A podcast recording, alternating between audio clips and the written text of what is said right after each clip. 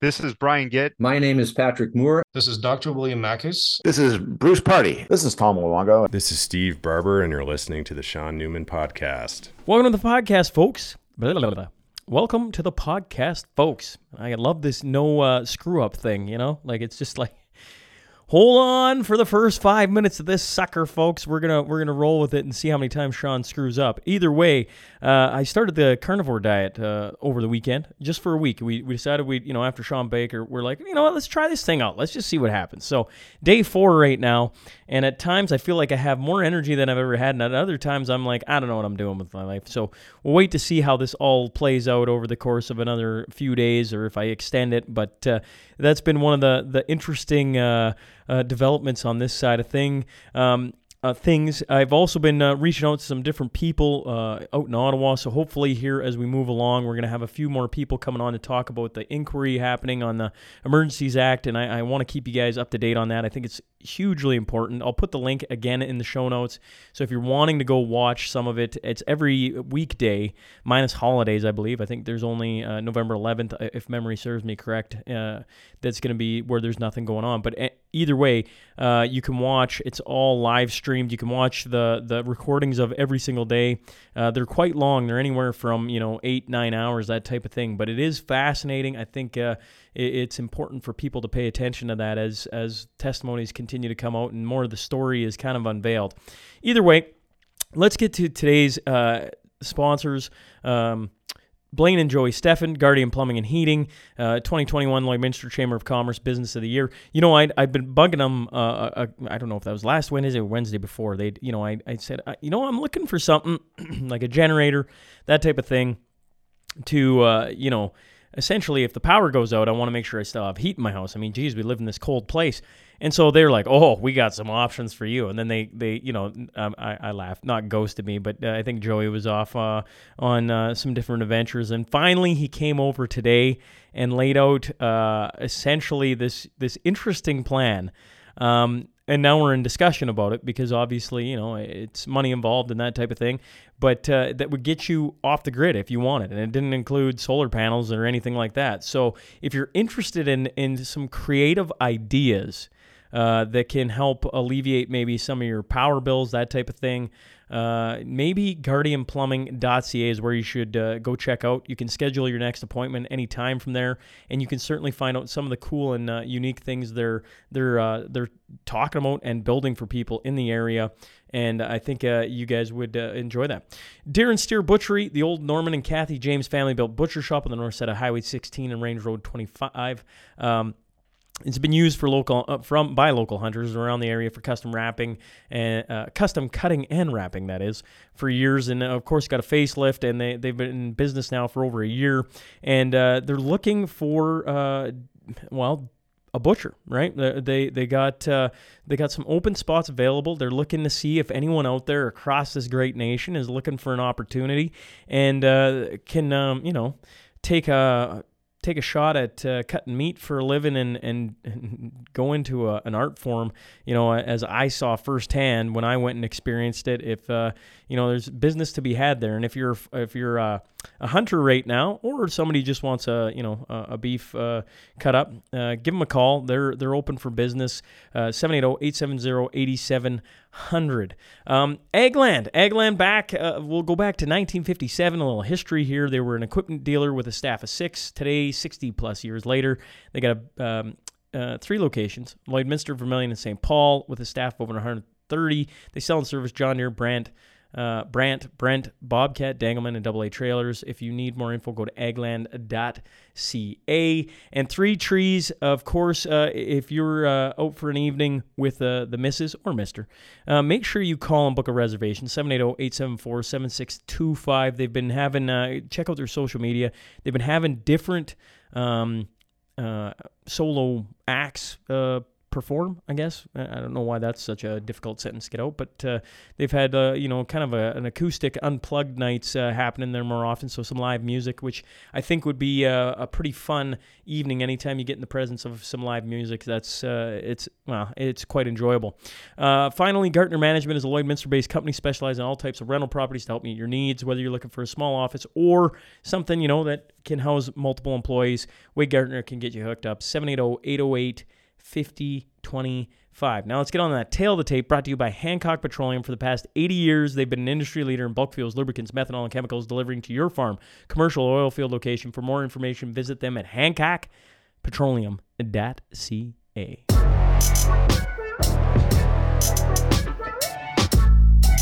Both were members of the Calgary Fire Department. One was a captain, the other a lieutenant.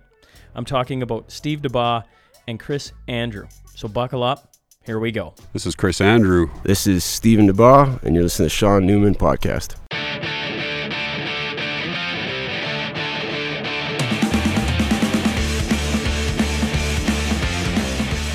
Hey, welcome to the Sean Newman Podcast. Today I'm joined by Steve DeBaugh and Chris Andrew.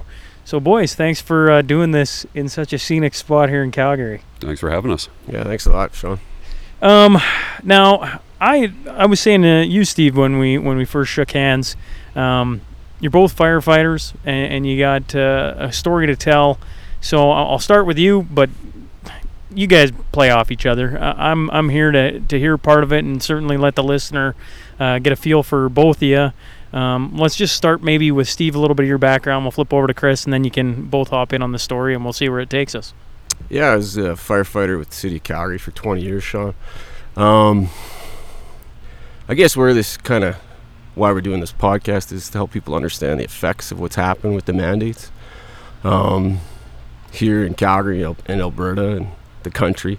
Um, we were faced, we were mandated back in September to take this um, medical experimental injection, and uh, at the time, like I knew we'd already been going to calls where we've been seeing things that didn't make sense. We are asking these questions.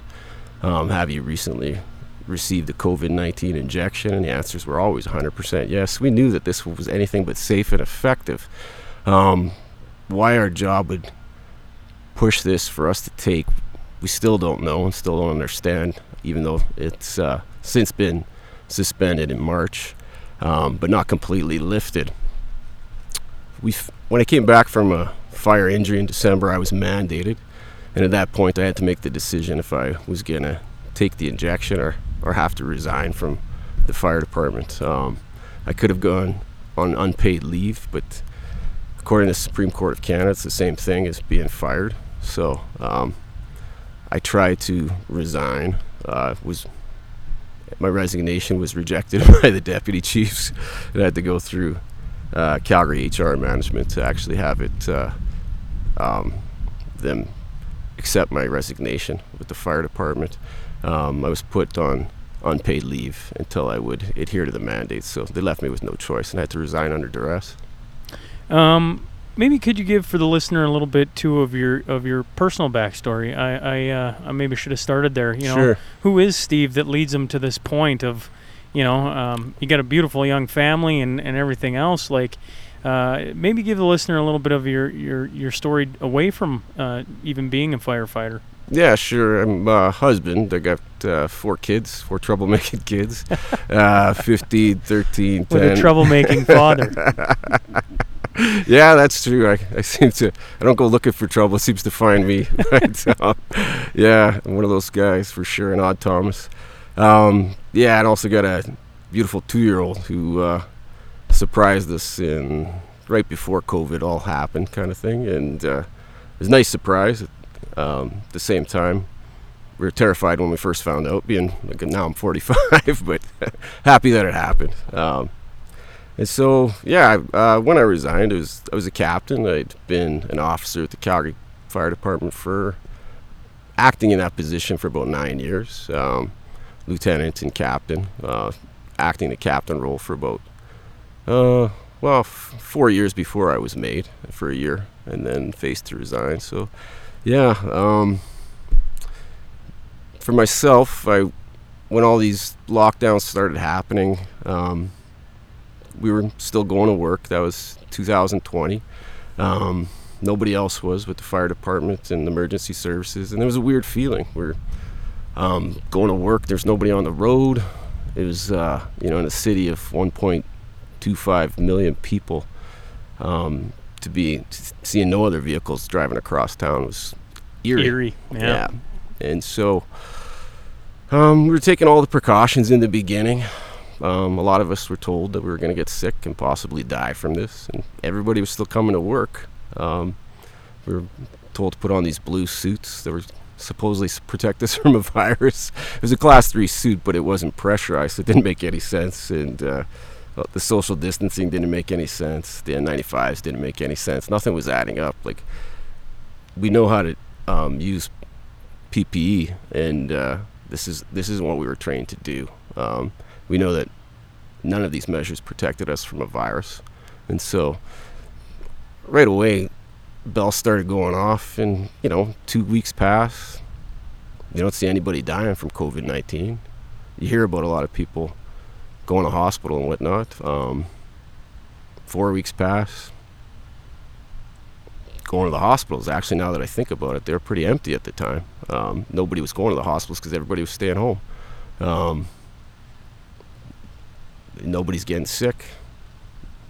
Nobody's nobody that I knew of was getting sick or dying. Um, so now all of a sudden, we're really starting to ask questions. Why are we being locked down? Chris, hop in. Uh, for the for the for the uh, audience, wh- who are you? Uh, a little bit of your backstory, uh, firefighter, uh, however you want to mesh it Sure. together, just so they get a feel. First off, I'm Chris Andrew, and most importantly, I'm a husband and a father to two grown semi-adult children. Uh, that's everything I do in my life is is for my family and and my kids. Um, through this whole COVID thing, I had lots of time to sit back and kind of dissect what the narrative was given to us and trying to pick apart. I'm a very factual guy. All I want is the facts, not the bias, not the swing or, you know, any talking head. So the more and more I investigated, you know, through my own means and and avenues rather than just relying on the mainstream media, I realized that I don't think that this shot is what they're saying it's to be. And the more and more I looked into it, the more and more I got concerned about it. So that ties me into my my work situation. Um, I started developing heart palpitations, PVCs. I lost over 35 pounds of weight.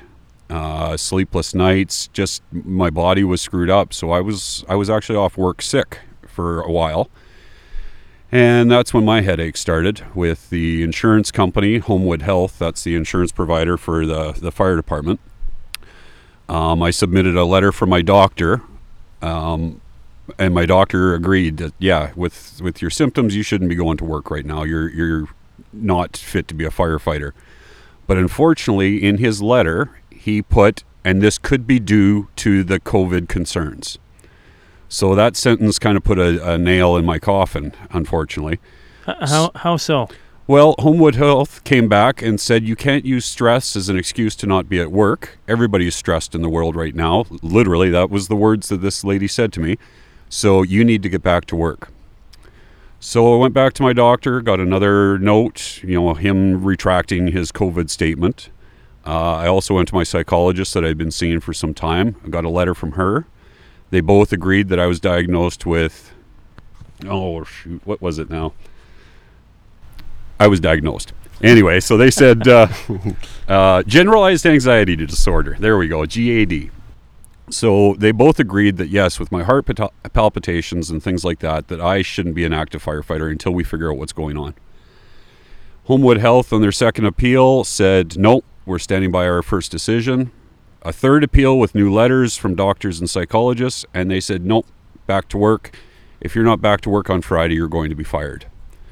So on March 27th, no, I was strike that. Um, September 27th of last year, I came to the decision that I either have to quit and and force this, you know, through the back door when I'm off the job, or I'm going to have to get fired.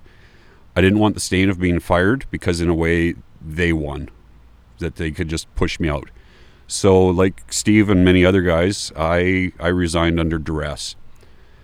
And a year's gone past now, and we're fighting this. So bring the listener then up to to where the story is today. Uh, um, very interesting sides of the coin on how you guys get to where you are today. What what what should the listener know up until now? Then, like, where are you sitting now? Yeah, so as soon as I resigned under duress, I obviously um, was angry um, at the whole situation of how you give 20 years, like arguably 20 years of the, the best part of your life, right? You're, I was 24 when I got on, 44 when I had to leave, um, into I've at a position where I'm making the top top wage, right, for Yeah. my position, and I trained hard to get there, and uh, thought I was as good as anyone and learned from the best, and I thought I had a lot left to give to the job and to the city of Calgary. Um, so I, I went seeking justice, legal justice, and uh, I thought that was the right avenue because, as far as the um, Charter of Rights and Freedoms, as well as the Bill of Rights goes, like uh, our human rights were violated. Um, we were put in a dangerous situation due to criminal neg- neglect or possibly criminal intent um, by our administration in the city of Calgary.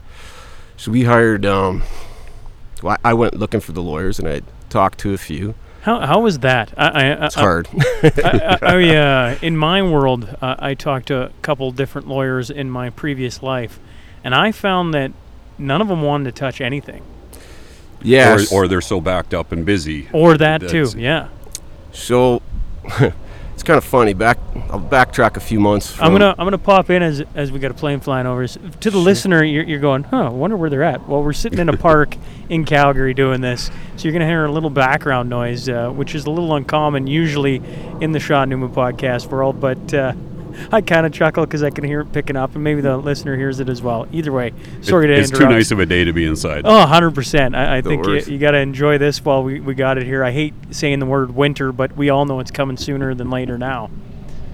yeah, back to what I was saying. So three months prior to um, resigning, uh, again I was off due to fire injury.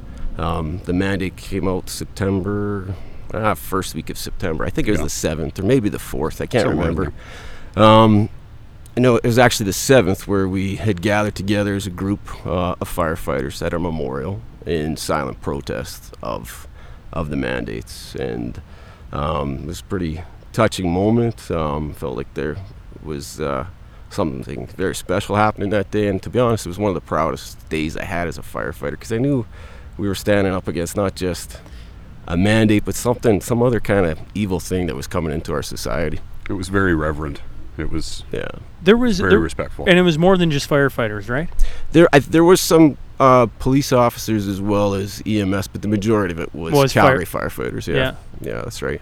Yeah, And then after that, they decided to barricade our fallen firefighter memorial with these orange barricades for almost a year, just for their political games and pandering their side to make us look like the violent, you know, scofflaws that were going to come and desecrate this monument, where they don't realize that that monument meant so much for us. And those are the people that put their lives in the lines and didn't get to go home and see their families. And then they branded us as terrorists, and that just stung me for a whole year that they had those barricades up. It's it was filthy the way they were using their political agenda to make us look like terrorists and bad guys. It's eye opening, isn't it? Yeah. yeah. How the narrative changed. Our chief uh, came out, or fire chief Dongworth came out the the um, next day with some pretty disgusting remarks about us, and um, was trying to humiliate us. But I think How, know- how, how so? When you say humiliate, that's a. Yeah, so I'm basically saying that we weren't his firefighters and that um, we didn't represent The core values the of core the values department. of the department, as well as that most firefighters, or 95% of the firefighters, are good, upstanding citizens, referring that we weren't because we were standing up for our rights and, and everyone's one of our values is the respect and then when management can turn around and give us such disrespect it's it's that political double talk you know we're here for your core values of the pride professionalism respect but we don't respect you because you're not one of us. So it's they're talking out of both sides of their mouth. and to say the least, like I think his remarks as well as um, some of uh, the media release that was going on there, it uh, I think it worked to the whole um, awakening of people that wanted the truth because that protest went around the world three times as far as other departments doing it, um, other uh, healthcare workers in in Europe, uh, stewardesses in Italy. Um, Toronto firefighters, and then a lot of these people were holding up signs saying "We stand with Calgary firefighters." Right. So to me, it was really cool. Um, I thought it was uh, an important thing to do. Well, I remember, you know, talking with you and your wife this morning, Steve, when I first arrived. You know, uh, you got to remind yourself of some of the things everybody went through, because you got to almost compartmentalize some of it, right? Like I, you know, Mhm. like eat. It's funny you you want it acknowledged, and at times you just want to forget about it and move on with life. Yeah. But uh, some of the things that went on through uh, that period of time, anything that inspired hope was really like applauded. Uh, I use the word applaud. I think that's the right one Mhm. because not, it wasn't happening every day, right? Like so when the Calgary firefighters stepped up, uh, that gave uh, courage for another group to step up and realize there's people over there doing it. We got we got to put the, you know, we got to light the fire, so to speak, here, so people understand that there's people here that think like that too. This and that's what we've tried to do with these different interviews and podcasts is to show people that there are people that will stand up and fight for this and to say no our freedom of rights and charters were trampled on. And if we don't have them in the worst of times what good are they? Because that's when we need to rely on those to fall back. So if the times are so tough that they strip those away from us we may as well get rid of our charter of rights because then it's useless. It's just you know Yeah, I know- lipstick on a pig that does nothing I know a lot of people who've moved to this country for that document, right? And Mhm. and and then well, I mean, and then the last two years happened. You're like, so what is it, right? Like, Yeah. is it just you know a, nice cover? That's that's it? Because Mm-hmm. it didn't mean a whole hell of a lot for two years or for a solid year and a half, anyways. until the political or the ruling agenda start to get its greasy fingers in there and realize that they can manipulate our systems.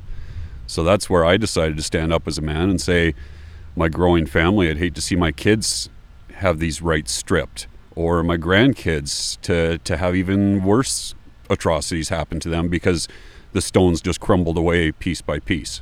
So it was time to make a stand. And, and thankfully, I have the full support of my wife and my kids, my family. It's it's great when you've got that connection. That foundation. Yeah. Well, and I, I I've talked a lot about this. That uh, that's what it was. In my mind, that's what uh, whether it was um, an insidious intention in that they were trying to attack it, or if it was just an offshoot of what happened, was the family bond was was attacked. Like Mhm. i- th- this seeped to the strongest family. It tested every single family Yep. in our society across probably the world. You might argue. Yep. And uh, you know, I, I kind of, you know, the the Italy prime minister, I can't, uh, Giorgia, uh, I'm forgetting her first Uh, name. the And- new one, yeah. The new one. Mhm. What she said was basically, I'm like, yeah, and everything that she talked about got attacked through the last two years. Yeah. Now, that whether that's an insidious intention, like the worst of, or if it was an offshoot of just, you know, that's what came of, you know, repercussions of what they Yeah. did and tried. Either way, it's like what you're talking about, Chris, is 100%. There's a lot of people that uh, have have divorced or aren't talking to family or and and I, I you know, I, tough. I have, you know, my parents. I've had a, a very rocky relationship for the last couple of years because of this. You know, they kind of think I'm maybe pushing on the wrong path. Um, my wife and I went through some hard times early this spring, just the stresses of the world and you know, no job and and you know, it was tough for a few months there, but you know, we pulled through, and that's all we can do as family units is just be there when everybody's struggling. Yeah, and has it changed for either of you a little bit with the opening, you know, ArriveCAN being pulled and and you know, and, you know, one of the things early on, I go back to Peter McCullough when I first had him mm-hmm. on, and he's saying, you know, he's saying something crazy at the time of, you know, like the vaccine isn't going to work, and uh, and and the the shitstorm that created was a little bit wild. Yeah. But now, I mean, there's lots of people that have had their third shot, their fourth shot. Hell, I've met one with their fifth, and and, Yeah. and to everybody their own. And that's that's what I'm totally after. Is everybody should have their own choice. Right. I don't want to. Fine. Leave But the alone. longer it goes, the people that were so adamant against what Peter McCullough was saying, for instance, pretty hard not to look around and see that a bunch of people have gotten COVID multiple times. It's kind of like that meme out there. That what's the difference between conspiracy theory and fact? Three About months. six months. Yeah, six months. Yeah. That's right. Have you have you had anything like that either of you with family, friends, colleagues, where it started to slowly shift over the last you know six months? Um, as far as like, you, I guess I see a gift in it all. Like I mean, um, you, you, this kind of put people to the test, where you saw a lot of people's true colors of how they would act um, after be, being put under such a fearful state for two years. Yeah. Um, and I think the blessing in it all is you, you know who will, will be there for you and who won't be in hard times, right? And that's the way I see it. Like um, me and my wife have a hard time going into places that wouldn't us- allow us in during the vaccination mandates. Um, I have a hard time wanting to support those businesses. It's not that you don't forgive; it's just that um, it's That it's a lot sting is still there. It's a lot they gave like when you go through the pain of it you're the one who remembers it but if they didn't have to endure that suffering it's easier for them to forget especially if they caused that pain maybe maybe it's hard for them to look at it Yeah, or maybe they don't think like they did anything wrong. You know, they Yeah. followed the rules and we got through it, and we're all a team. And Yeah. they, you know, I'll- I, I at times I think a lot of people don't realize what uh, some people went through. Right? Don't have any idea. and i think that's the thing is people believe that we're through it but the reality of it is this um, disease this covid-19 infection was 99.5% survivable So why do we need to all be vaccinated uh, with an experimental drug drug that I understand was only trialed on eight mice? Like there was very little. Um, um, and I mean, I, I was listening to Peter McCullough and Ryan Cole from the beginning. There's a lot of um Dr. Alexander, who I think you've had Yeah. on your podcast Yeah. as well. A lot of people were blowing the lid off this thing right from the beginning, from the time of the lockdowns, and they were being canceled right away, and like terrible threats of losing licenses and stuff. And these guys were supposed to be the leading docs, so it's another thing that's hitting the light bulb in my head. what's going down on? the science. What's going on here, right? The only science that we're talking about now is political science that's proven that this thing's safe and effective, right? Well, I think uh, on my side of things, um, seeing the media bias, you know, not willing to give a bit of a voice to the other side. Geez, mm-hmm. the Sean Newman podcast, if, it, if, it's done anything at this point, is it's given a voice to the people that nobody wants to talk to because they, they think they're too toxic or too extreme or whatever. And certainly, there, I, I won't I won't argue with a with a few of the guests. Maybe they are a little extreme and, and everything else, but overall, it's because media doesn't want that side of the story told. I mean, geez, we've seen it over. Like it's just so evident to me at this point. What I didn't understand is how, you know, the liberal government, and I, I use that loosely because you can go back in time and, and see how the conservative government has mm-hmm. done similar things. So it's not just the liberals; it's mm. liberals right now because they're in. Yep. Or it was Jason Kenney. You know, as we sit here and record this, folks, it's it's uh, October sixth, and I I can't think off the top of my brain when it gets released. So you know, by the time it's released, we got a new premier. But I mean, Jason Kenney and the way he handled Alberta, Scott mm-hmm. Moe in Saskatchewan, and the list goes on. How they controlled or were controlled, I like at this point, I have no idea. But the lockstep of politics, media, the health services is wild, Yep. right? How they just didn't want, you know, if we follow this train of thought, we all go down this cow path, we're going to get to salvation. Yep. Instead, it, it was the the butcher shop at the end, you know, and, and it wasn't a, it wasn't a good path to be going down. And everybody's asking questions, but no one. Bill, I- get back in line. I've you know? always said to, to people, you know, the it's not a liberal conservative party. You know, those are the lines that are being drawn in the sand now. But politicians got us into this. So to hang our hook and think that politicians are going to get us out of this, it's lunacy. It's the the definition of insanity. It's we're we're never going to fix this system with the political structure that we have now because sure there may be a, a shining light every once in a while but still it's a toxic corrupted system and i hope more and more people are ra- realizing and waking up to that our politics is just just a, a separate branch of the elite So what, what would you do different? Uh, I, I hear a lot of this. Um, do you have any ideas to to, or not? I don't know solutions that maybe because one of the things that uh, my brain always goes to when I'm like our current system isn't working is I just think burn. Well, I hear people talking about burn it down, and I'm like, oh, that's chaos. Yeah. And I don't know what comes out of that. It could be something Yeah. much worse, right? So, is there? Have you had any thoughts, Chris? You Well, know, I- in your ponderings on that? I always have seen myself, you know, in the political aspect as kind of a peaceful anarchist. It's uh, those are kind of two contradictory terms, Yeah. but really in this day and age, to just rely blindless or blind faith into our political system and just hope that oh, a politician is going to make this right. Well, no. So yeah, we need some kind of new system, and hopefully the younger generations, you know, me being a, a Gen Xer, we were raised to be angry and mad at the system, you know, rage against the machine. so I look at my kids and, you know, their kids and all that kind of stuff. And those are the ones that have to come up with these ideas, brave new thoughts, and thinking, okay, how can we change this? Because right now we're we're stuck in a rut. The people that should be fixing this, we're just being mad. So hopefully by us standing up and saying there are a few shining stars or lights out there that will stand up to the man, if you want to say, but it's it's the younger ones. They they need to to help us.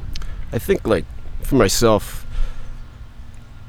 um, what got us into this mess is people getting letting uh, fear take the better of them, um, and then fear of losing, um, fear of getting sick, fear of losing your job, fear of uh, um, dying, and I think people really have to overcome fear and uh, look out for one another. I think that's the gist of it.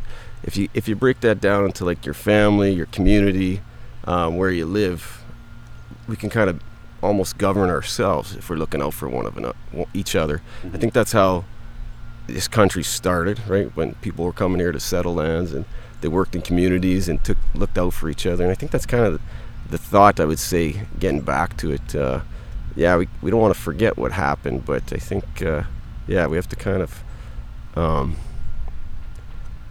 maybe not think so much about ourselves, but look out for each other. Hmm. Well, where does this lead you guys to to today? I, I uh, first off, I guess I should say I love the thought. Right, I think one of the things that's spurred out of this, if there's any like, there's lots of positive things that have come out of the last two years. They're just you know not talked about maybe enough, or maybe we're just starting to realize them. Tighter communities. It forced us all into these Yeah. uh, tighter communities. It's it's forcing, I think, uh, uh, destabilizing issues within not only our government. I mean, geez, look at it tonight. We're gonna have an election, and and the front runner right now is running on basically a lot of what we want. Mhm. You know. Mhm. And it'll be interesting to see. You know, this uh, by the time this comes out, I apologize, listeners. It who knows? Maybe it won't go that way. Maybe it'll go a different way. But uh, even by Danielle Smith talking the way she has, it's already influenced Saskatchewan, Alberta politics, uh, Manitoba, etc.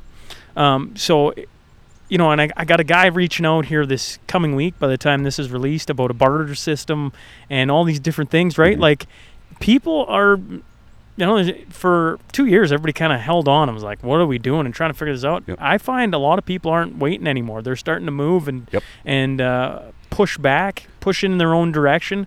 Um, starting to create these little communities, these little pockets, these little media corporations. You're starting to see it. You know, once upon a time, there was like, there's like no. I just interviewed a guy, uh, Walter Peter, uh, Wayne Peters, not Walter Peters, and he was the guy that I first stumbled upon. I'm like, how did he know this?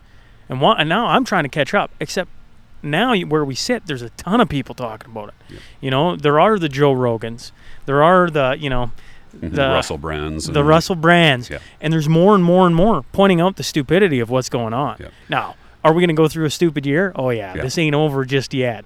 Um, but there's enough of us staring at it, going like, "This is insane," and this is why this is insane. And uh, that in itself is a positive because two years ago, believe me, I, I, I talked about this all the time. The first like two months, I wouldn't have been sitting at a table. I was like, "Ooh, Yep. I got a young family. I don't I don't want to catch what uh, you know. I don't even know if I can dodge this sucker, but I want to if I can." I think what I've seen over the last little while is two distinctive groups forming. You know, the ones that are starting to question, say, hey, something doesn't smell right here. And then the other group, they are firmly, you know, wearing two masks in their car by themselves on Highway 2 kind of deal, or walking down the sidewalk wearing masks. And so be it. That's their choice. They, Yeah, they can do whatever they want. But I'm I'm starting to see the, the two groups the the ones that are digging their heels in, and the other ones that are becoming the helpers, the healers, the the ones that are out there for the betterment of society. And I think if we had more of those, we're on the the right path to get going out of this rut. Well, you you kind of uh, put it in different different words. The way I like to me, when good people talk, good things happen, and I, don't- I don't want I don't want chaos. I don't want war. I just want Nope. I just want us to get back communicating. And too long we've been guided by a narrative that makes zero sense, and uh, I think people are waking up to the fact that the big media corporations are going a place that none of us want to go. Right. And we And can't s- put our blind faith in that. That's right. I'm not saying you can't watch them. Sure, watch them. I, Yep. you know, Everything with an open ear. and there are still good people there. Just maybe not. Uh, let's go blind faith that you know where they're leading us. You want to go. Yeah, and I guess the thing is too is that now we know that the vaccines, the COVID nineteen injections, were never safe or effective. Uh, the hospitals, like I've been part of the a whistleblowers group with AHS workers and other fr- frontline workers since September of the protest. Uh, that night, I went to a meeting um, that was invite only for front for uh, first responders, and I sat there with. Um, uh, seven AHS docs, about 60 nurses, uh, and a bunch of other support workers, some firefighters from Edmonton, and myself.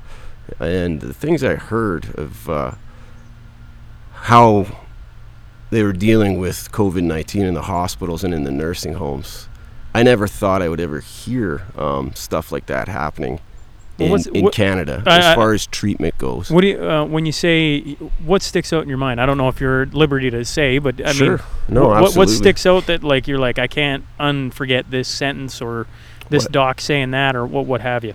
I had doctors and nurses testifying, They're in tears, that they were forced to give remdesivir to patients who had um, tested positive for COVID 19 uh, test. And basically, the test, everybody knows the tests were bad uh, 30% false negatives, 50% false positives. Uh, the maker of the tests has spoken up publicly that it's not a valid test, right? It doesn't work people were coming in, um, 28 year old girl with uh, asthmatic symptoms, and they made her take a test for COVID 19. And they would, because she had a positive test, they put her, um, told her that they had to induce a coma, um, put her on a respirator, and administer remdesivir. That doesn't Two- sound like healthcare. Two, two out of three people that that treatment happened to died. And this person was just thought she was dealing with as, at, with an asthma with asthma symptoms. Um, and nurses and doctors and other support workers repeating these testimonies that night, um, crying and sobbing, and I knew that some had changed in this country. Um, even myself, like who I felt always had this feeling in my gut something was wrong. I didn't know it was that bad here, right? So there's um, to say anything other than sinister elements at work. I don't know. I, I don't want to sound like a conspiracy You don't have to. I'll, I'll hop in here and go back to listeners. But go the talk. proof is in the pudding. Yeah, go back and listen to Peter McCullough and uh, Leake. I'm I'm forgetting his first name, folks, um, but he's the author of uh, that helped write Peter McCullough's book. And I kept asking, I'm like, but why? But why? You know, I have to, if I can't understand it, or something, I'm going to keep asking questions. And he said, all you got to do is get your mind around that this is criminal. And once you realize it's criminal, it all makes sense. Mhm. And that, that, that isn't to put the nurse as criminal. That's to No. put the high, high ups that are pushing things There's somebody for pushing it from profits up above. and and everything else. And I don't, you know, once again, uh, the listeners of this podcast, I always get they're they're smarter than, than probably all three of us combined. You know, they That's not they- hard for me. they, and they already know uh, to to what it is. What you're talking about to me, Steve, is one of those experiences you can't forget. You know, uh, for too long, a- lot of us were just in our house and not going and experiencing um, life. And uh, for me, one of the experiences was Ottawa. It had its negative uh, consequences or side effects, but one of the things was seeing it firsthand and experiencing it, and then seeing how the news reported it. It's something I can never forget, even if I tried. I, I'd have to be, I'd have to literally become a drunken stupor to forget that. And even then, I'd still have to hit the bottle every day to try and forget it because I mean, it's just so, it's so clear in my mind. Yeah. Uh, But sorry, the people I- that only get one side of the media story, they think that that's that's it. So That's that right. It's, it's easy to just tune into the six o'clock news, and that's all they have to do. speak more to the criminality of that that event and that night. The nurses who were working on the COVID floor went to. It was, I believe, it was the head of anesthesiology at the Royal Alexandra Hospital, if I remember correctly, and told him that this is what's going on on the COVID floor. His response was, "They can't be doing that. That'd be they'd be killing them. They'd be killing the patients by putting them on remdesivir um, while they're on uh, a respirator or a ventilator, excuse me." And uh, so he looked into it, went up to the top brass at the hospital as well as uh, Alberta College of Physicians and Surgeons. He was told by them that he is going to forget about this or they're going to take his license and they're going to sue him. They'd end his career. So, my question is and of course, this is me in a, in a group with about 110 other first responders, mostly nurses and doctors. Um, and yeah, you can say it's hearsay, but the way that these people were giving testimony there with the emotions and everything, I can't imagine. And they've obviously risked something to be there, and it, it was obviously an invite only um, situation. Um, just hearing those stories, I knew that there's, like you said, something absolutely criminal going on, and that this is more than um, about a pandemic or a fake pandemic. This is about a type of information war that we're dealing with here. We're at war, It's Um, shifting our structure, our societal structure. and we're just not clear who the enemy is at this point. You know, you both being first responders, right? I feel like, and maybe I'm wrong on this, and you can correct me, uh, would give you guys a real interesting view of the last. I mean, when you were working, hmm because you know, for the, the most of us, I, I go back to I was in my house. You know, I was, you know, I was trying to get the kids out as much as I could, out to the farm, out to parks. You know, when you know, at times they had those all not boarded up, but you get the point. They didn't want anybody on them, and you went along with it because you're just kind of like, I, I guess, I, I, I guess they don't, you know, like, Yeah. you know, it was a difficult time, but you two gentlemen would have had a view that not many I mean obviously lots of guys had but in the course of you know in the population a small very small percentage Well, me and Chris both worked on busy trucks. I was downtown through most of the pandemic. Uh, you were in the Northeast, were you not, Chris? Yeah, I was uh, the senior hazmat officer um, across most of the shifts uh, for a long time. So I'd been on a hazmat truck for a long time. So that's when I saw the when our chief. No, he's not my chief anymore. When Steve Dongworth, the fire chief of Calgary, said uh, that we are going to kill people, I thought, well, that doesn't make sense because we're going in with our big blue uh, suits, That you our say are safe. Yeah. Our Tyvek suits, our N95s, goggles taped with Chem Pro tape at our wrists and ankles, and the hoods up. So if we're going to kill citizens of Calgary, how? Does that mean that our PPE are Is you admitting failing? that our PPE doesn't work and it's just a placebo or you know lipstick? It's that's where I had a problem oh, knowing uh, that if we were taking this seriously and we had to be, then yeah, we should have been fully encapsulated if we were going to kill the public. and, what, and he said you're going to kill them by going into buildings We could Well, kill the, the if when the vaccine, it was a coercion technique to get everybody vaccinated. Vaccinated. right? Yeah, and just so- to scare people and kind of give that gentle push. Well, I want my firefighters vaccinated because they mm. could kill me. Mhm. Well, that's not the true story. And prior prior to the vaccine rollout, um, when the pandemic had begun, and I think Chris could probably testify to this as well. Um, firefighters in Calgary are all medically trained, and we go to medical calls. And since AHS has been falling apart, we've been getting there first. Like I would say, we're getting there first 90% of the time before COVID, and now it's 100% of the time. The way things are going with paramedic services. so what, you- what what's changed uh, i mean obviously neither of you are working currently but what changed uh, if if you i don't know if you can point to one thing but uh, you know let's say prior to the the world coming to a halt you know you look at that world and what you were dealing with probably fires and i don't know whatever else you boys deal with i'm sure there's a lot that i have no idea what was the biggest change after everything was locked up that you guys point to? Like, man, that's kind of weird. That happened again. Is, is there any of that? I mean, you talked about the streets being eerily quiet. I think Yeah. that that went across the board, and most people saw that. But what did fire? What did you see from your career that, or I was there anything? I, I noticed the uh, amount of suicide increases.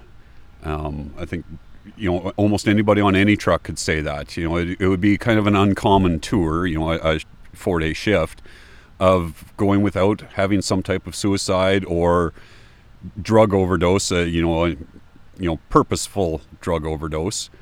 So those numbers have never been talked about. The the mental health, the the suicide rate, or anything like that in the city that just skyrocketed. the opioid crisis was um, a raging fire prior to COVID 19. Um, the downtown was multiple overdoses a day, a shift. Um, Are I you think- are you guys called to those? Yes. that's right, yeah. Yeah. Really? Anything yeah. with breathing or heart problems, it it automatically tags fire department as No a, kidding. a response. Yeah. So we're, And Well, like Stephen said, that uh, you know because AHS is so stretched thin, that the guys were showing up, and we had the naloxone and things like that. But sometimes these guys that have taken a big hit, they need more than the naloxone we have on our trucks or can give. So then you know we're waiting for paramedics to show up with you know a, an Isn't that a wild thought? Build up a tolerance. Yeah, yeah, yeah. It's quite common that you'd see somebody strung out in the floor and they have a you know save me kit in the corner of the room. yeah, they bring their own kits, Yeah. their own Narcan kits. Because it's it's free for them to go get the Narcan kits, but yet somebody that has diabetes they have to pay out of their own pocket. So that's another story. I, I, I hate to go down this rabbit hole No, too far, but okay. but but the uh, I'm the podcast I was saying once again to Steve before we started. I some days I, I, I have zero clue where it's taken me. Right, it's brought me to you guys, and some days I just I kind of let it go where it wants to, and, it, and once again it brought me back to Calgary. And in, I hadn't been to Calgary, you know, over the course of COVID. Maybe I don't know, maybe maybe once, twice, like you know, but it wasn't going downtown. And now I've been downtown a handful of times, and uh, the amount of dr- like open drug use Mhm. is freaking wild. Yeah. Like it is wild, and I don't I don't know the answer to that problem. Have you guys ever like have you deliberated on like how the city could help? You know, like there there's there's there's safe places, right? There's the, the safe idea. There's the Well, hard. until we address the mental health crisis that's going on, not just in the city but our world right now. There's so many people that are hurt, scared, terrified, sad, alone. So the first thing you escape to is your addictions, your alcohols, your drugs, Mm. things like that. And when it's easily accessible or habitual, then yeah, they have to start chasing things harder and longer. Uh, so then you get into your opioid type narcotics rather than just a, a bottle of booze and you know a joint or two. So it's it's that slippery slope, and it just seems like the snowball's going faster and faster down the hill.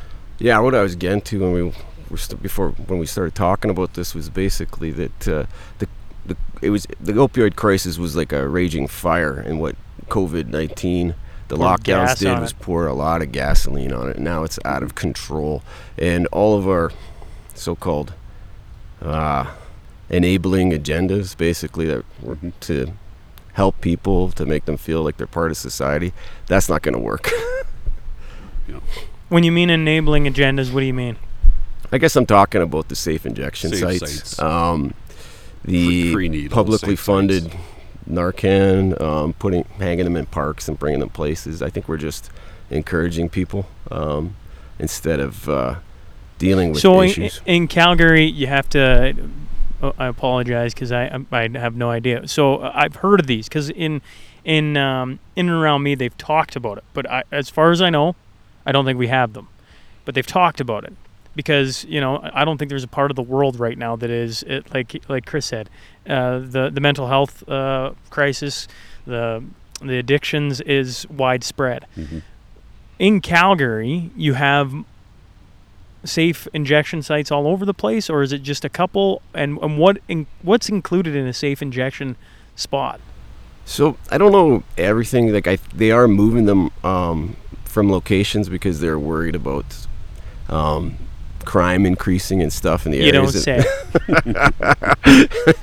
and, and nobody wants a safe injection site in their backyard Neighborhood, neighborhood. yeah, so yeah. they're kind of a, a bounce around thing. Last I heard, um, they were moving one to the drop-in center, I believe, downtown. Oh, Okay, That makes And- sense. um, and from its previous location at the uh, at the hospital there.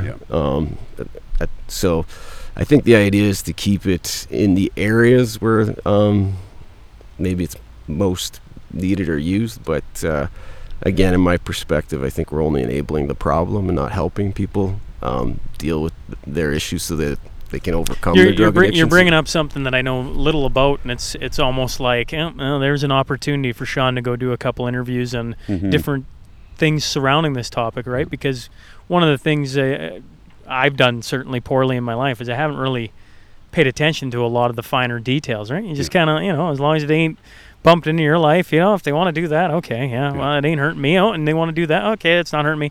And then for two years, they pretty much tried forcing everything on a person, and now you're like, well, it's it's high time you start paying attention and get Yeah. involved. And and uh, once again, I don't have the answers, but at least I'm open to hearing the talk around it. And I Mhm. think a lot of people are, are sitting in that situation. Yeah. So And you said Well, it doesn't really affect yourself, but the thing is, the reality of it is, in every community, um, we're seeing opioid crisis, Yeah. right? So it's the nicest houses you go into, you wouldn't expect it, and it's there. it's in our it's in our neighbors' houses for sure. Um, their kids, their schools, it's happening, and uh, I think really it's uh, some we have to look at a society as why is this happening? Why is this so out of control with addictions and problems? yeah, And- try and root out the or get to the root problem. Well, Yeah. it, it breaks my heart. You see, you know, the term zombie is kind of offensive, but you see some of these day walkers that there's, there's just no spark to their eyes, Yeah. nothing. It's just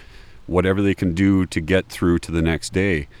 And my heart goes out to them because they're at the rock bottom of their life. That's where they need somebody to come and give them a hand or a pat on the shoulder or something to, to help them. Give them a sandwich from McDonald's or whatever. But, you know, until those people realize that they're actual human beings and that somebody can actually look them in the eye and say it's going to be okay. Until then, if, if people just see them as walking zombies and you cross the street without engaging in them, there's no healing at all for those people. And just getting back to what was going on during the, the COVID lockdowns was the a lot the fear mongering through the media. 24 7, we're hearing about the amount of cases, and the hospitals were full. We had to do everything to protect our healthcare system that had already burned to the ground, which nobody really knew, right? Um, It was I- broken before. it was broken before, but uh, COVID also lit that fire up too by pouring gasoline on it. Well, it was a, it was a boat with holes that went into a big storm, and I mean, That's it only took one wave, and you you started to see, oh, That's we're going right, down. yeah. A, t- a top end heavy ship is what it was. Yeah. And I guess my point is is that this affected people in a very negative way. Most of the calls that we were going to, um, first of all, were, they were put up on our screen as a, a high priority, Mhm. uh, elevated risk event, and they would, if there was any chance of a COVID nineteen infection, we'd get there. Check check everybody out. Don our blue suits. Have two people go in, um, do the medical exam, and 99.9% of the time the person was having an anxiety attack and thought they had contracted COVID-19. Yeah, when you, when you hear that you're going to die every day and how Yeah. here's how you're going to die, the human mind is an amazing machine that, you know, every symptom is cancer. Well, I, I uh, once again, uh, I don't need to point to any other person other than myself. At one point, I had a, a, a podcast downloaded on my phone that literally told me the daily stats of pretty much the world, and I Mhm. just I just checked it, you know, because I was like, oh, I'm kind of curious, right? Yeah. But what you didn't understand is you're I, I don't know if it was it being addicted or just the, the you talk about the fear just being constantly like I sat in an airport what was this? Like, uh, I don't know, six months ago. And I was just sitting there waiting, and it was crazy to me. There was nobody in the airport, it was completely empty. But every 30 seconds, maybe it's a minute, I don't know what the spacing of it is, maybe it's two minutes, a voice would come over and it'd go, Make sure you have your mask pulled up over your nose and that you are six feet away at all times. Thank you, that is all.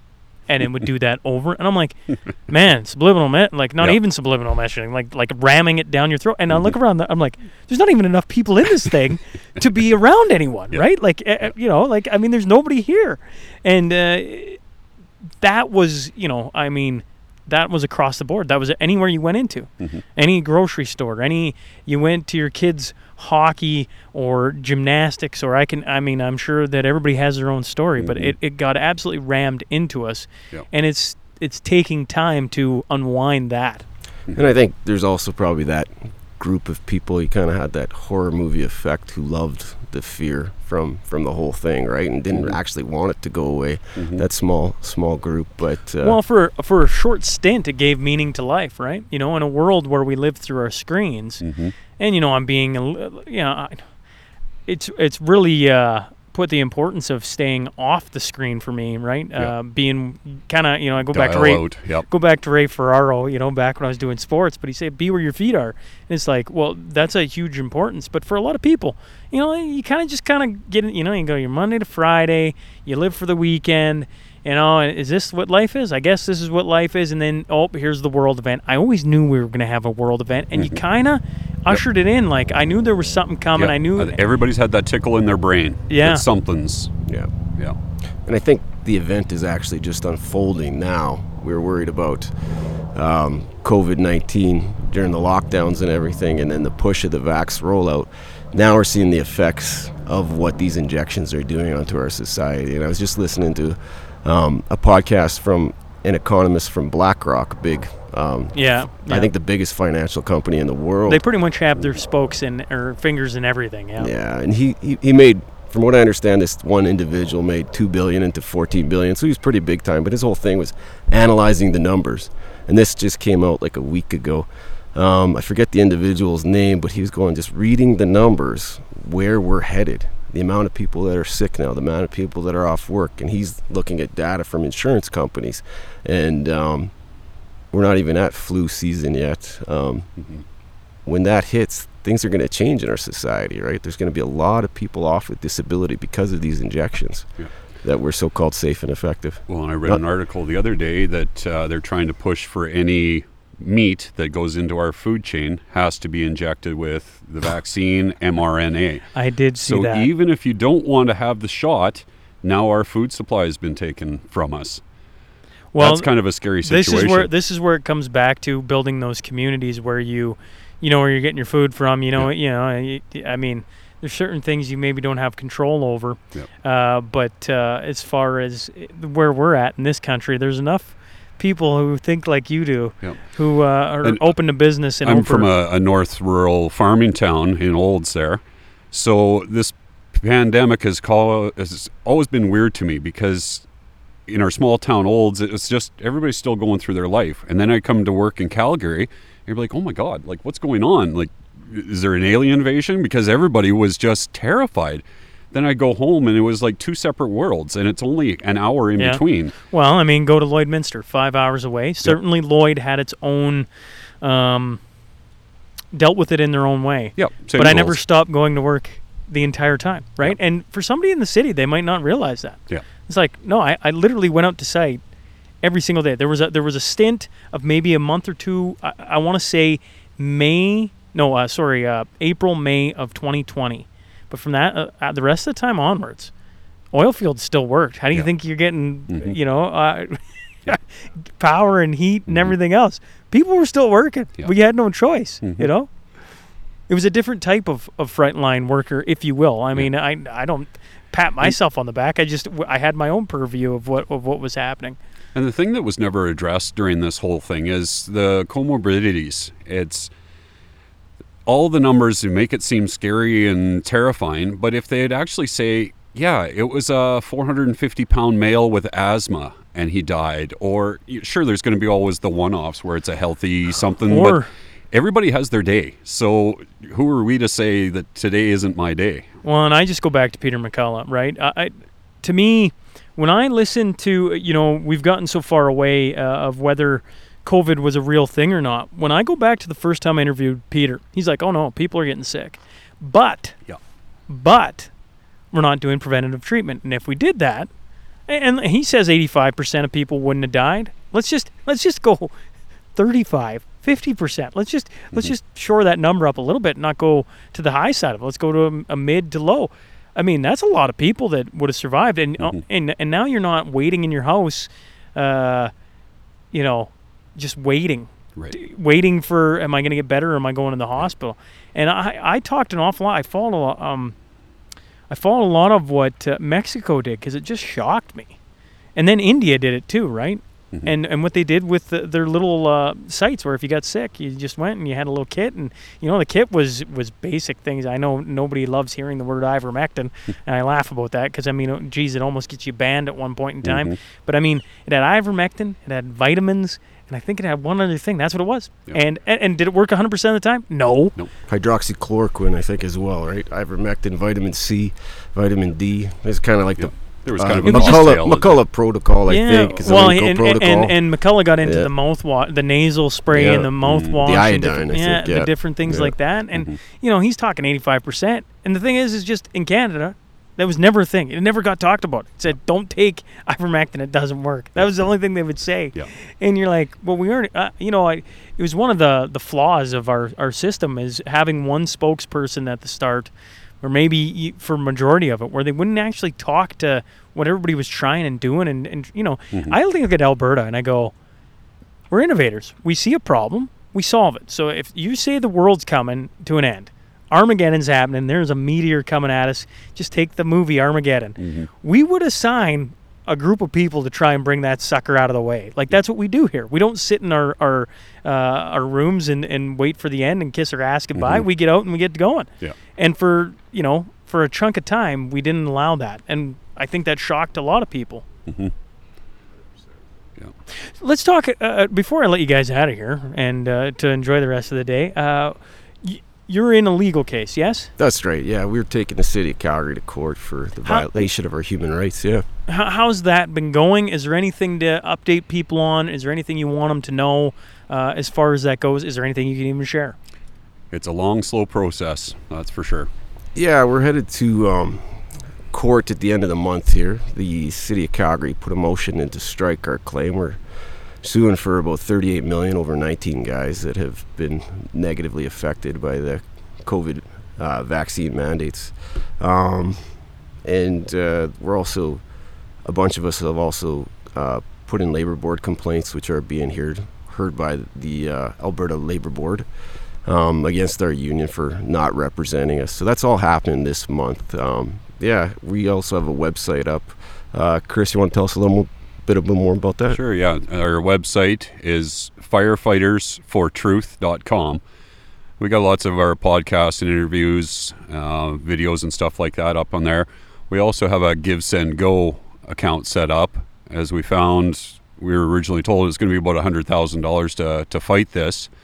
Well, we're creeping up $100,000 right now, and we haven't even had our day in court. So, and this it's been tough on some families and guys that you know unemployed let go. They're still trying to make their mortgages and pay for groceries and gas which has gone through the roof.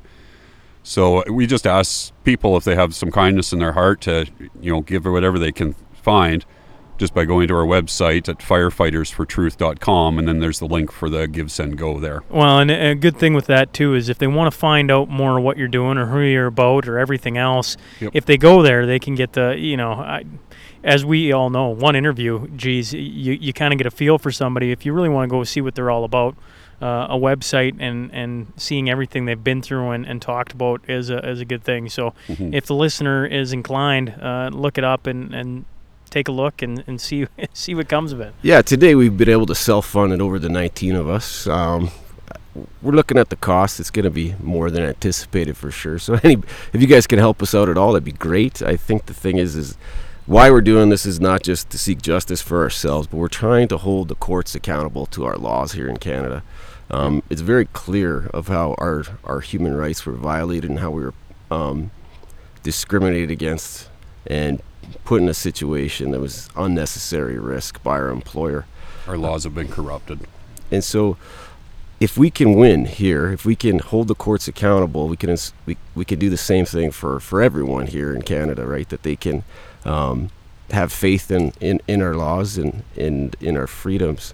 Um, so that's the idea behind the lawsuit is to to hold the judges accountable to the law and hopefully that they'll, they'll uphold them.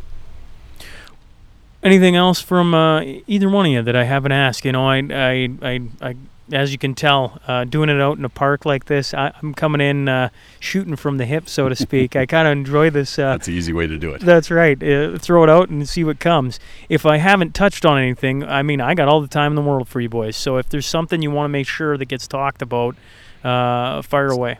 It's kind of the nuts and bolts of what we are and who we are. Um, it's hard because you know things slip people's minds, and you know the next event and the next event or whatever.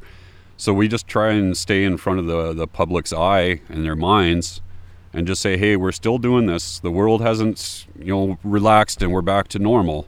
You know, we're still in it for a fight of our lives, and not just us as this firefighter group like each of us as human beings across this world we're in a fight for our lives right now Yeah, I, I guess maybe just putting some light too, and Chris has mentioned it often in his talks about um,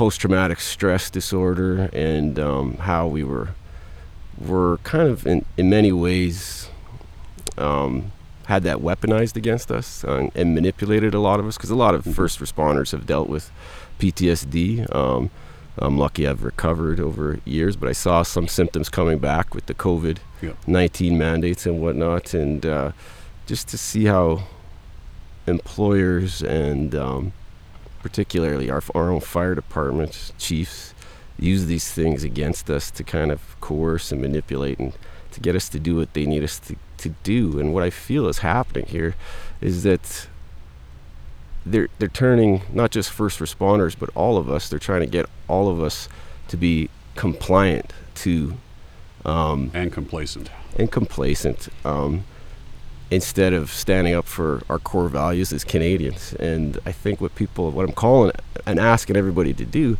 is to dig down and to pick a side and dig in and really fight back against this because what I think we're up against is is is going to be Well, is this the ahead. world we really want Yeah, Jordan Peterson. I was saying to you, you know, um, listeners know I'm a. Um, I keep putting it out in the world because one of my goals of 2022 is to have Jordan Peterson on, and I got my other goal checked off, but that one's still out there. So I'll put it out to the universe another time. Uh, if Jordan Peterson somehow stumbles upon this, would love to have you on. But I was watching his documentary on uh, Amazon Prime um last night, and he talks about you know they, they take a little bit then they take it a little bit more. Mhm. Oh, you didn't like that? They come back just a step, but they've already moved on. Anyways, Mhm. and he said all all he did was he just drew a line, and then that's what they didn't like, right? Right. No, we're not going past here. yep and that's what they didn't like about us And one of the things my brother and me got in a huge argument. This is you know it's it's it'll stand out to me till I'm 90 years old and I get to talk about it. Right? Me and him are having words. Uh, both on the same side of this thing, but still having them words, right? About like maybe maybe we're just insane, right? Maybe we got this wrong, blah blah blah, back and forth, back. And he started, and in, in, in, the, I said some things I'm not proud of. Don't need to utter. Apologize the next day, and he laughed at me because we're brothers. Anyways, he said, "But where's your line, Shawn?" And I went, "Now that's a good question." Like, I mean, I was hot, and as soon as he said, it, I said, "No, that's a good question." And I heard Jordan Peterson say it in his documentary. Right? All I did was draw a line. I don't want to go past here. Mhm. I, I'm not going past there anymore. And as soon as you do that, well, I mean, that's a choice. And then, and then, then, and that's where all the craziness starts Mhm. because I mean, you've drawn. I'm not going past there. Like th- you've gone too far now. Yeah. That that's the line. And so I, I think for a lot of us, we've wrestled with that question, Mhm. all right? Because Jordan Peterson said it w- way back when. Uh, I argue or argued and wrestled with it a year ago, right? Where's the line? Well, that's a good question. Where is your line? And I think that's a it's a deep, deep philosophical question that has real world um, application, right? Like, where's your line? Figure it out. I, your line is different than my line. Is different. Chris's line uh, is different different than a lot of the listeners. You know, so I might be able to be pushed a little farther than most, Yep. but you should still have a line. So when it gets hit, warning bells should be going off in your fucking head, Yep. and you should be like, "Well, shit." Okay, because if you don't have a line, If you, just don't get stand for something, you'll fall for, for everything. everything. And you just keep getting pushed, and you just keep going, and pretty soon you're getting injected 14 times Yeah. in a year, and you're, Yeah. you know, but I'm fine. Uh, I'm fine, as you know, you can't. Anyways, I, I chuckle because I mean, I, it's a tough question to answer, Yep. and But honestly, it's if you something look, everybody has to answer for themselves. absolutely, you should answer it for yourself. And I think that's where we're seeing the two distinctive groups of people that are questioning the thing and saying, where do I stand on this issue? Do I just blindly follow along or okay, there's maybe some brave people that are speaking up. You know, maybe if I sneak in behind their coattails, you know, I can be part of that. So we just need more of those people to stand up. Well, I, I think uh, Troy's happening right now myself. Uh, I, I, just can't figure if I'm the, the, the, the people standing on the wall watching Achilles come in or if I'm the guys on the shore with Achilles. But the more people that join the fight, Yeah. the better it's, off it's we are. safer The we as a the human war, the war is society, being we're, we're fought safety in numbers. Yeah, so yeah, like the, the war is going on one way or another. Yeah. You can either be a part of the, you know, the, the the the group that's I don't know landing or protecting, whatever you want it to be. Mm-hmm. But uh, to me, that's that's where we are right now. Yeah. Yeah. Yeah. And the thing is, is looking back on it of how um, frontline workers, and it hurts me to say it because I, I was one for 20 years, but how we failed everybody during this pandemic from the docs in the hospital, from the nurses, from the firefighters, the police, um, paramedics. The majority of us buckled because we didn't draw that line soon enough, Yeah. right? And had we, had there been a thousand firefighters at that protest, this thing would have been over, right? Not 60, right? Had there had there been um, a group of cops who showed up and said, "No, we're not arresting these pastors today," it would have been over, right? All it takes is people to stand up, um, find your courage, and because what are you living for? Yeah. mhm.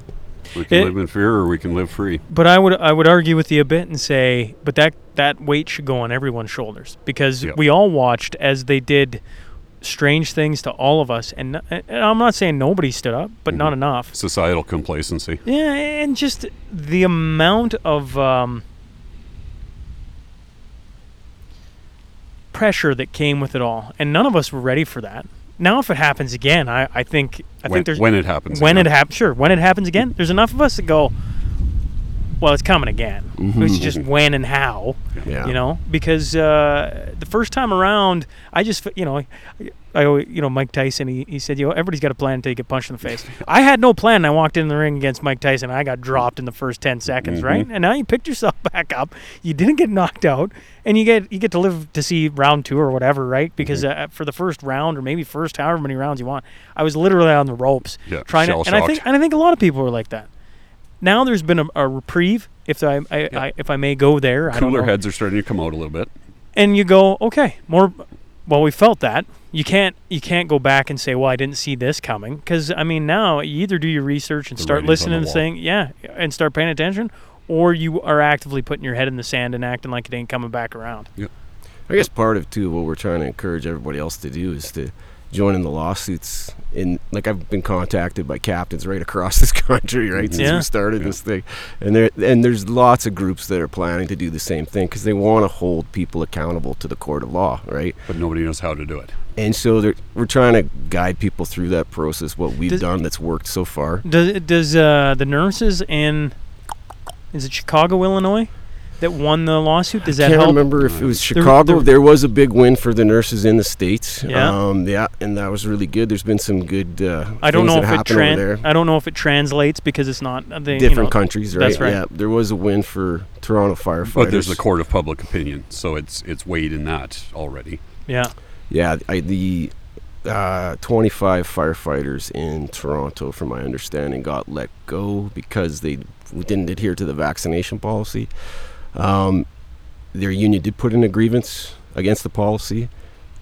At an arbitrator um, looked at it and, and deemed that it wasn't uh, necessary for them to lose their jobs, and so they've all been hired back. So that's a good win for us here in Canada, but hopefully we're going to see more and more of the Yeah, yeah, justice yeah. unfold Yeah. as time comes. We want to encourage other people to do the same thing because there are people that are responsible for what happened here, and if we don't go after them, if we don't hold them crim- Accountable. criminally uh, responsible for what they did, I mean, who's to say that people can't, you know, when they think they're in a position of power, can just break the law at will? Yeah, we got Yeah. away with it last time, so this time we know how to do it better. Yeah, yeah, yeah. Well, um, uh, let's end on the final uh, question brought to you by Crude Master. Shout out to Heath and Tracy McDonald. Uh, they've been supporters since the very beginning, and I always use Heath's words because they, they seem to just uh, ring in my ears every time. And I, I, I don't know if I should start off with this question, but anyways, it doesn't matter. We always end with it. We'll see where it goes. But uh, he said, if you're going to stand behind something, then stand behind it. What's one thing you stand behind? Well, for me, my faith, you know, if God is for us, who can be against us? That's kind of what I live by. But all we can do is just be a better person than we were yesterday. See the hurt in others' eyes, try and help them out. Just be that light in this world that it's desperately needing. I think too many of us have taken advantage of uh, the freedom this country has provided to do what we want to do. And I think if more of us would try to d- use freedom to do what we should do and looking out for each other, um, that's how we're going to rebuild hmm the future in this country. Well, boys, I've really uh, appreciated you doing this, and uh, thanks for giving me the cool uh, podcasting location. I'm sure the listeners enjoyed a couple. You know, we've had a helicopter, we've had a couple planes, we got birds flying overhead, we got a nice little breeze. It's it's been a nice way to spend an afternoon, and uh, certainly appreciate you you know having me out and and uh, uh, getting to sit and meet both of you. It's uh, best of luck, and I hope um, we'll stay in touch because uh, if there's updates and news things that's got to come down, even if I can just talk to them, I Mhm. think that's uh, for the listener. They, um, I know they'll want to know what's going on with the case and and uh, if it's progressing, if it's been halted, if you know, uh, because I think there's a lot of people that are pulling for not only you but others all across Canada and Yeah. and Our story's not unique. that is that is correct. Yeah. yeah. Well, Shawn, thanks for having us. And to all your listeners, peace and love. Thanks for having us. Thanks very much, Shawn.